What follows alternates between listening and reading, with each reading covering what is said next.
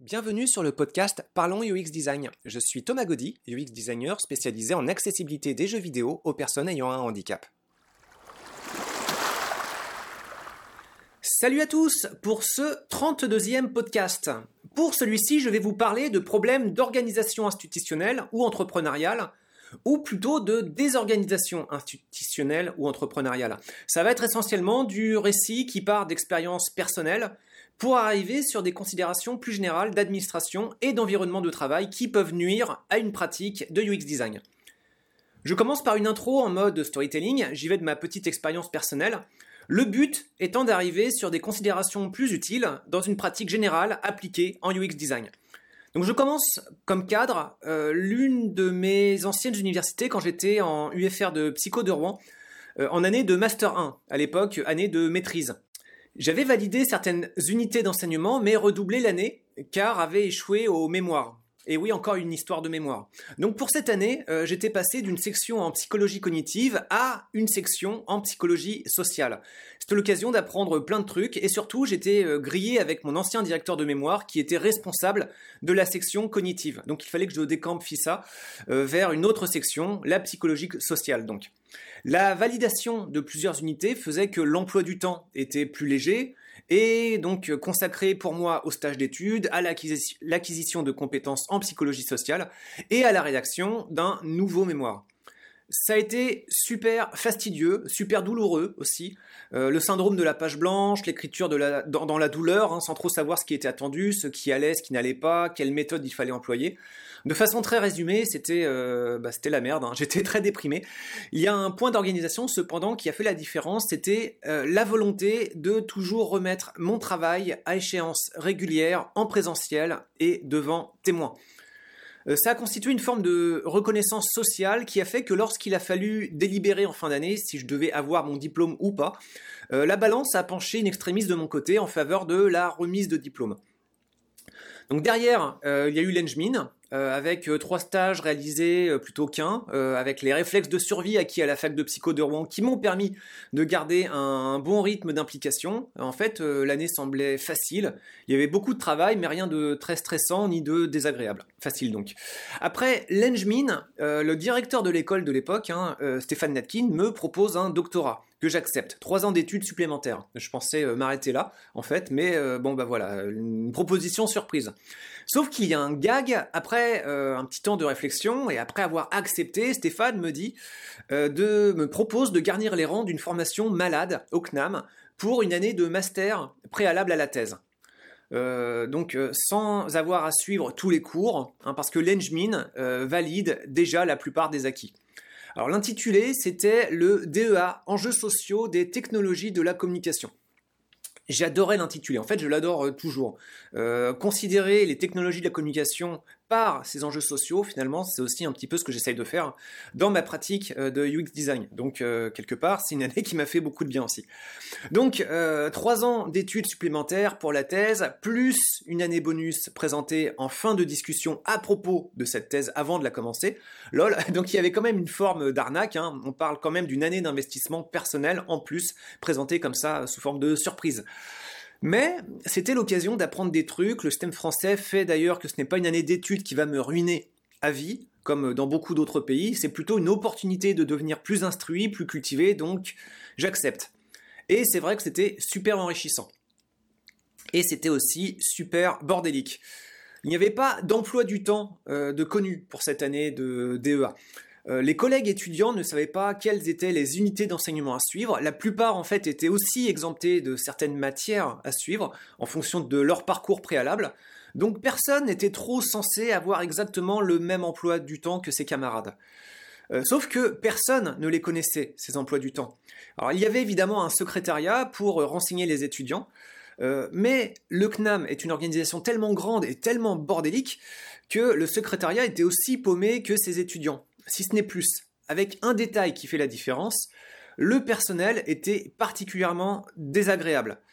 Euh, la file d'attente pour y accéder à l'époque était vraiment décourageante, les bureaux vraiment multiples, les gens qui y travaillaient étaient blasés, les réponses vraiment sèches. Donc je dis pas que toutes les personnes bossant au secrétariat du CNAM Paris étaient incompétentes, Mais les personnes que j'ai pu y croiser à l'époque m'ont vraiment donné envie de leur gerber à la gueule. Franchement, à ce stade de responsabilité, si vous n'aimez pas votre boulot, foutez le camp. N'allez pas conduire des hordes de promotion d'étudiants à la déprime. Vous êtes là pour eux, pas contre eux, du moins en théorie. Donc, un gros doigt d'honneur aux personnes que j'ai pu croiser dans ce secrétariat de l'enfer qui m'ont envoyé chier à plusieurs reprises. Et attention, euh, je ne parle pas de l'équipe du CNAM du laboratoire Cédric, hein, parce qu'il y a plusieurs échelons de secrétariat. Non, non, euh, au laboratoire Cédric, où j'étais attaché, là, je n'ai rien à dire. Enfin, même, non, au contraire, que dit bien, parce que c'était des personnes humaines, charmantes, aidantes, mais aussi paumées et désemparées que tous les autres pour renseigner sur des histoires d'emploi du temps. Alors ça donnait des situations où, euh, entre étudiants, on se rendait compte, après coup, que l'on avait raté des sessions entières de cours, que des examens passaient et on ne savait pas si on devait s'y présenter ou pas, euh, et si tel cours nous concernait ou pas. Donc c'était la maison des fous des douze travaux d'Astérix, à l'échelle d'une année passée au CNAM Paris, dans des conditions complètement aberrantes. Et Stéphane, qui m'avait invité dans ce bourbier, bah, il était très occupé, Stéphane. Hein. il n'a pas vraiment pu aider. C'était euh, bah, un peu le bordel. Hein. J'ai validé l'année. Je n'ai pas reçu le diplôme. Euh, j'ai une attestation signée de Stéphane Natkin disant que l'année est validée. Voilà, c'est ce qu'il fallait de toute façon en préalable pour pouvoir passer ensuite aux choses sérieuses, à savoir les trois années de thèse, qui n'étaient pas euh, spécialement fun, mais qui étaient quand même mieux balisées. Donc de cette année au CNAM, il y a vraiment plein de, trucs à retirer pour euh, l'organisation personnelle. Dans la lignée de l'année à l'UFR de Psycho de Rouen, le réflexe de survie, c'est quand même de laisser des traces devant témoins. Que surtout personne ne puisse dire, euh, ne puisse vous prendre en faute euh, pour des motifs n'impliquant que vous, pour des motifs personnels. Il faut pouvoir se couvrir des situations administratives absurdes.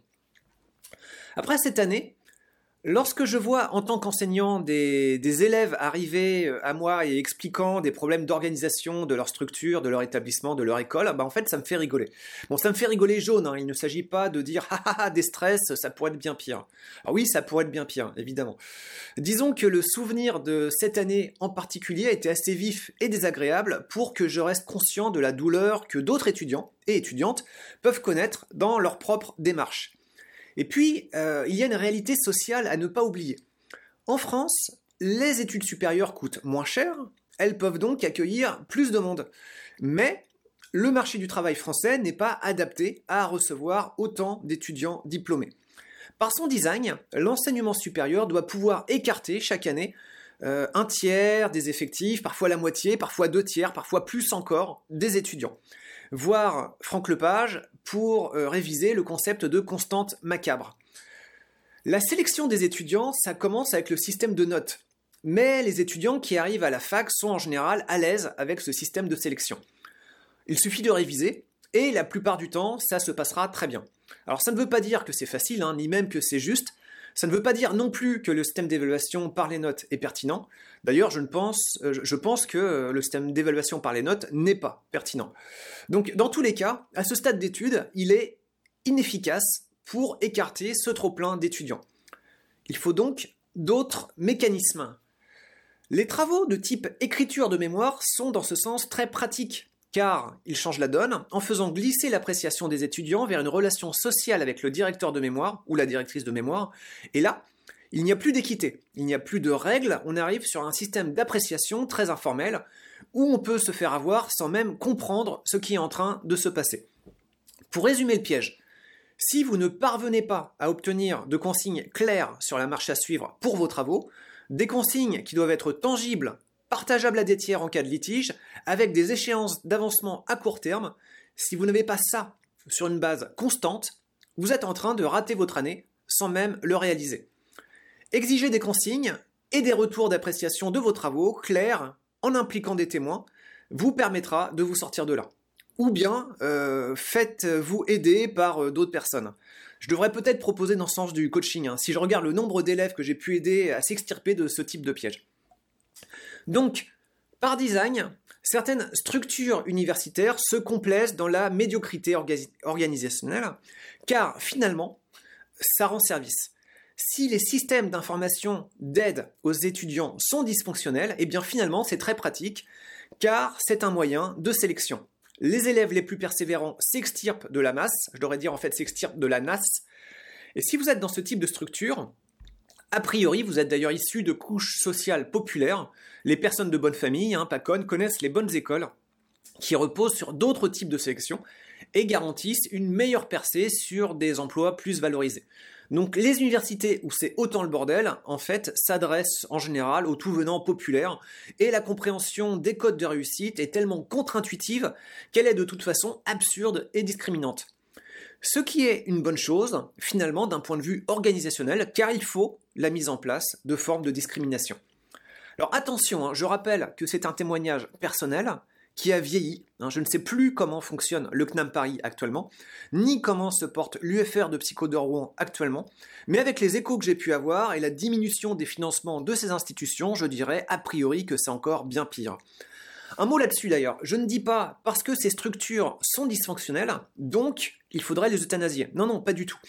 Je suis globalement très reconnaissant d'avoir pu profiter de ces cycles d'études. C'est une chance hein, pour moi, euh, un honneur même, j'en suis très fier.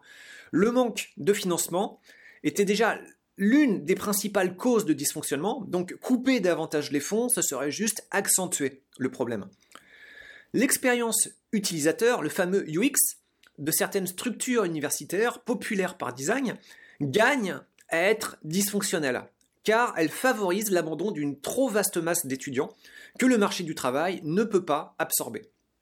Donc euh, il n'y a rien de vraiment révolutionnaire hein, dans cette pseudo-découverte, là je parle juste de mon apprentissage de cette forme de problème d'organisation du travail.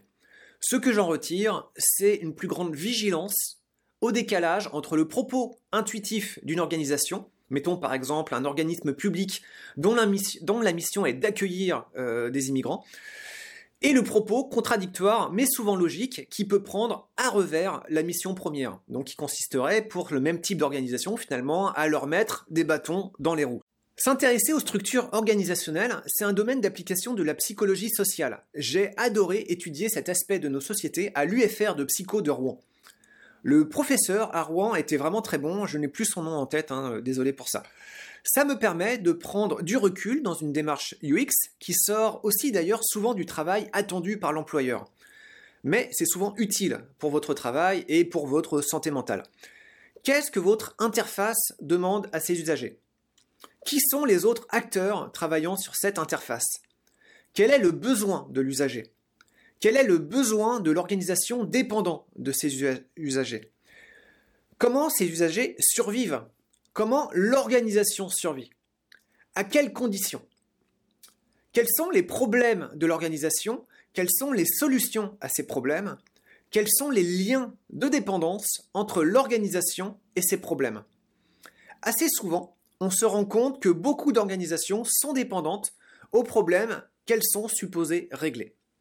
Et s'il n'y a plus de problèmes, en fait, si l'organisation les a tous réglés, l'organisation meurt. Donc conséquence logique, elle ne doit pas faire trop de zèle dans sa mission.